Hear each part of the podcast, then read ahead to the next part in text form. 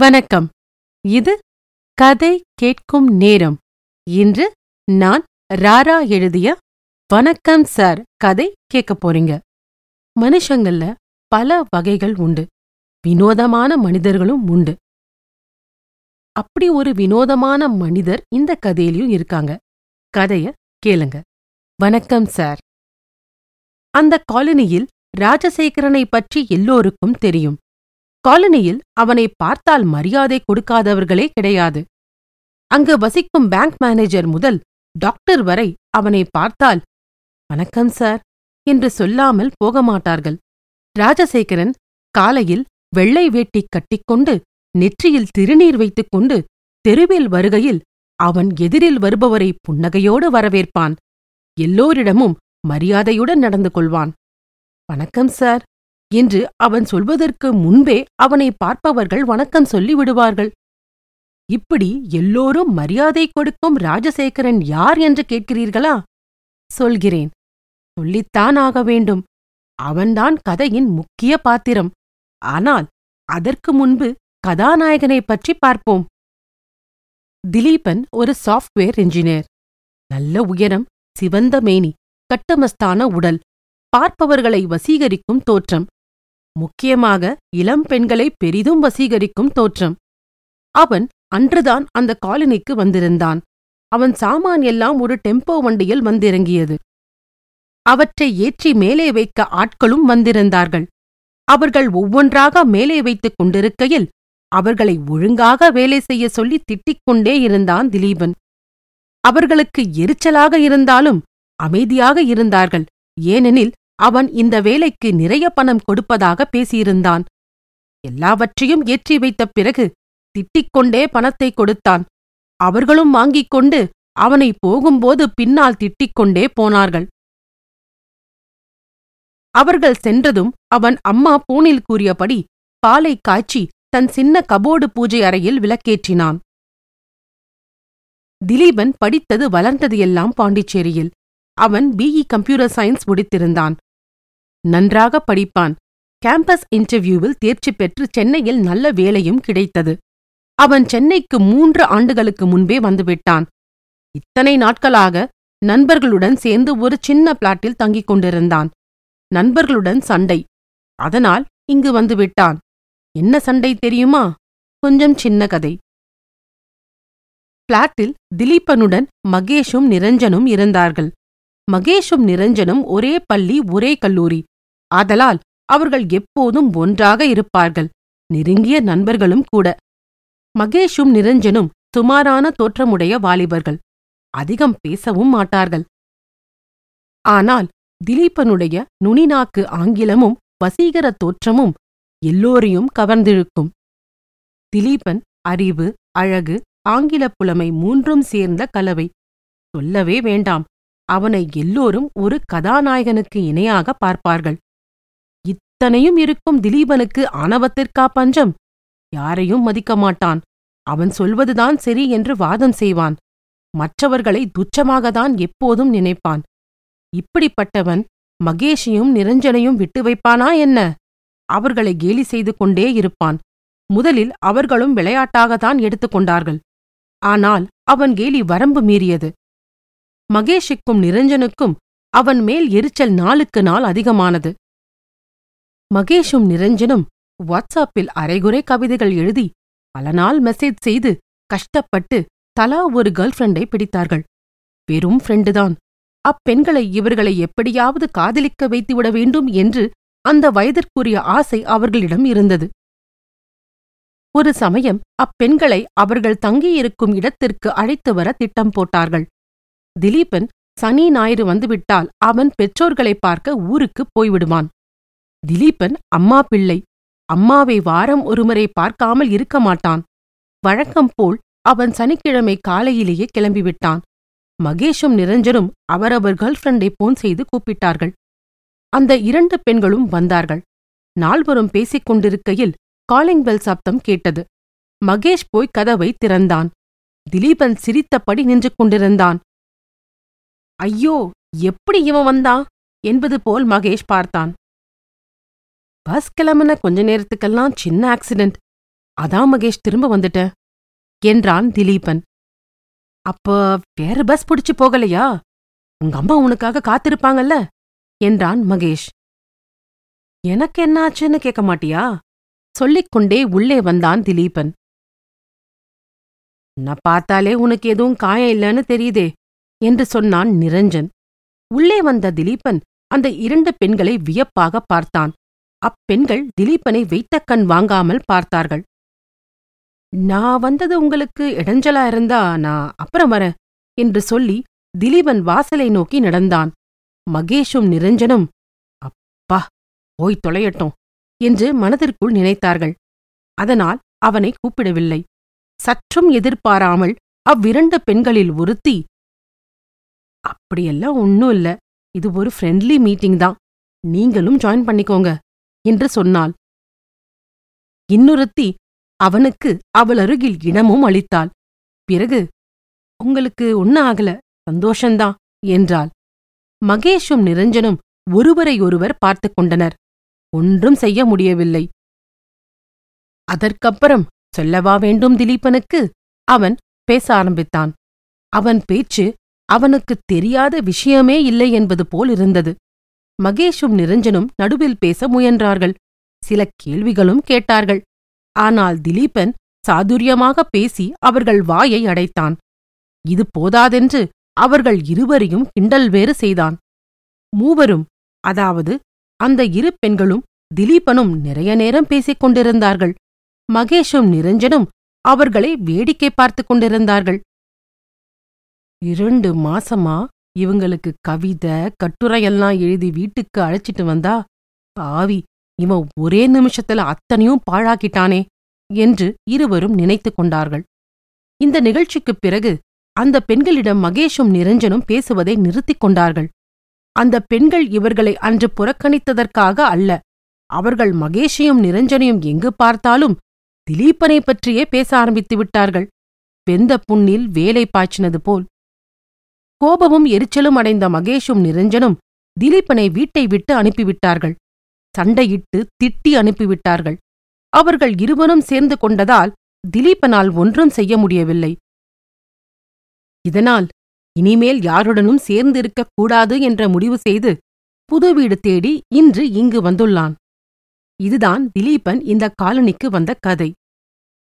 திலீபன் இங்கு வந்ததும் அவனுக்கு நைட் ஷிஃப்ட் மாற்றிவிட்டார்கள். வார நாட்களில் இந்த காலனியில் இருப்பான். சனி ஞாயிறு ஊருக்கு போய்விடுவான். ஞாயிறு இரவு தாமதமாகி பஸ் ஏறி விடியற்காலைதான் இங்கு வருவான். ஒரு நாள் நைட் ஷிஃப்ட் முடிந்து தூங்கி மதியம் விழித்துக் கொண்டான். கீழே சென்றான். அப்போது ராஜசேகரன் எல்லோரும் மதிக்கும் எல்லோரும் மரியாதை கொடுக்கும் அந்த வணக்கம் சாராசாமி. அயன் பண்ணிய துணிகளை கையில் எடுத்துக்கொண்டு நடந்து வந்து கொண்டிருந்தான். அங்கிருந்தவர்கள் எல்லோரும் அவனுக்கு பவ்யமாக வணக்கம் சொன்னார்கள். ராஜசேகரன் திலீபனை பார்த்தான். வணக்கம் சார் என்று சொன்னான். திலீபன் அவனை கண்டும் காணாதது போல் இருந்தான். அங்கு நிற்கும் ஒரு பெரியவரை பார்த்து யார் சார் இவன்? என்று கேட்டான். அந்த பெரியவர் அவரு இந்த காலனியில அயன் கடை வச்சிருக்காரு என்றார். இவனுக்கா இவ்ளோ மரியாதை? என்று கேட்டான் திலீபன் அவரை சாதாரணமா நினைச்சிடாதீங்க.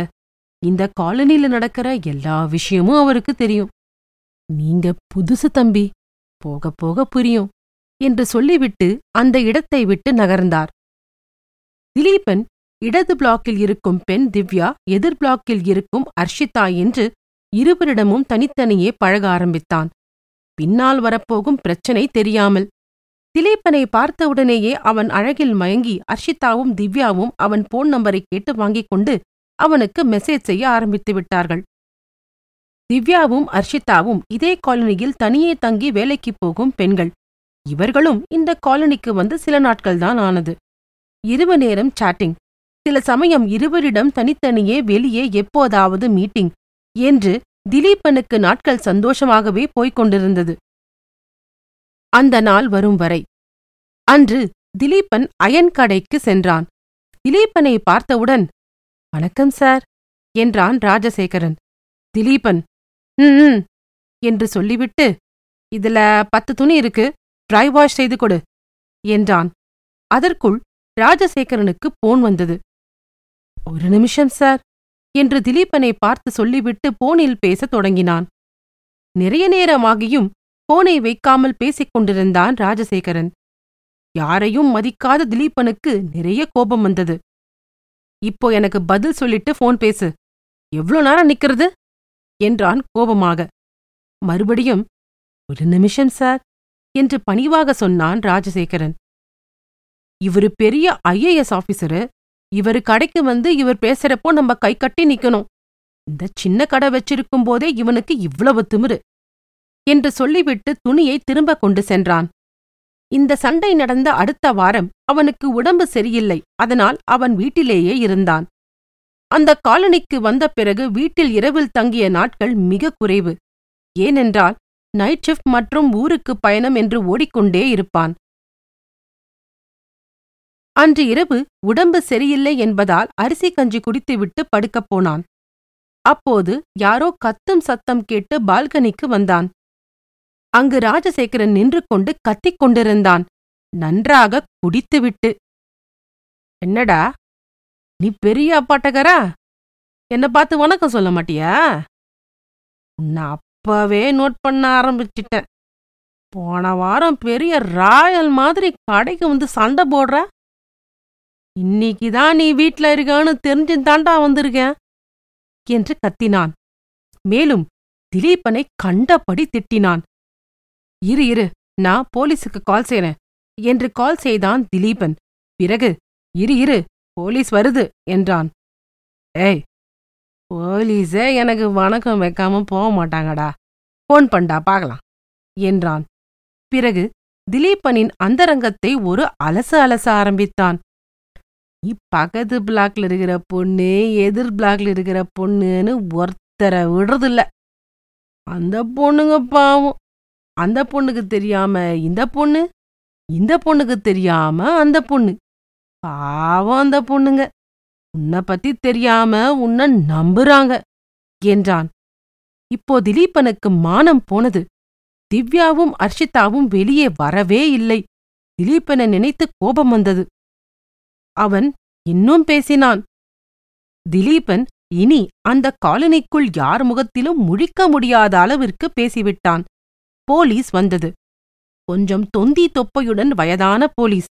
அவரை பார்த்து வணக்கம் சார் என்றான் ராஜசேகரன். பதிலுக்கு அவரும் வணக்கம் வைத்தார். இதை பார்த்து சற்று திகைத்துப் போனான் திலீபன். போலீஸை பார்த்ததும் கீழே இறங்கி வந்த திலீபன் சார் அவனை அரெஸ்ட் பண்ணாம அவனை பார்த்து வணக்கம் சொல்றீங்க? என்றான். நீங்க தான் எனக்கு கால் பண்ணீங்களா? என்றார் அந்த தொந்தி போலீஸ். ஆமாம் சார் என்றான். இவன் கிட்ட ஏன் பிரச்சனைக்கு போறீங்க? இவன் யார் வம்புக்கும் போக மாட்டானே. நீங்க மரியாதை குறைவா நடந்தாதான் இப்படி பண்ணுவான். நீங்க என்ன பண்ணீங்க?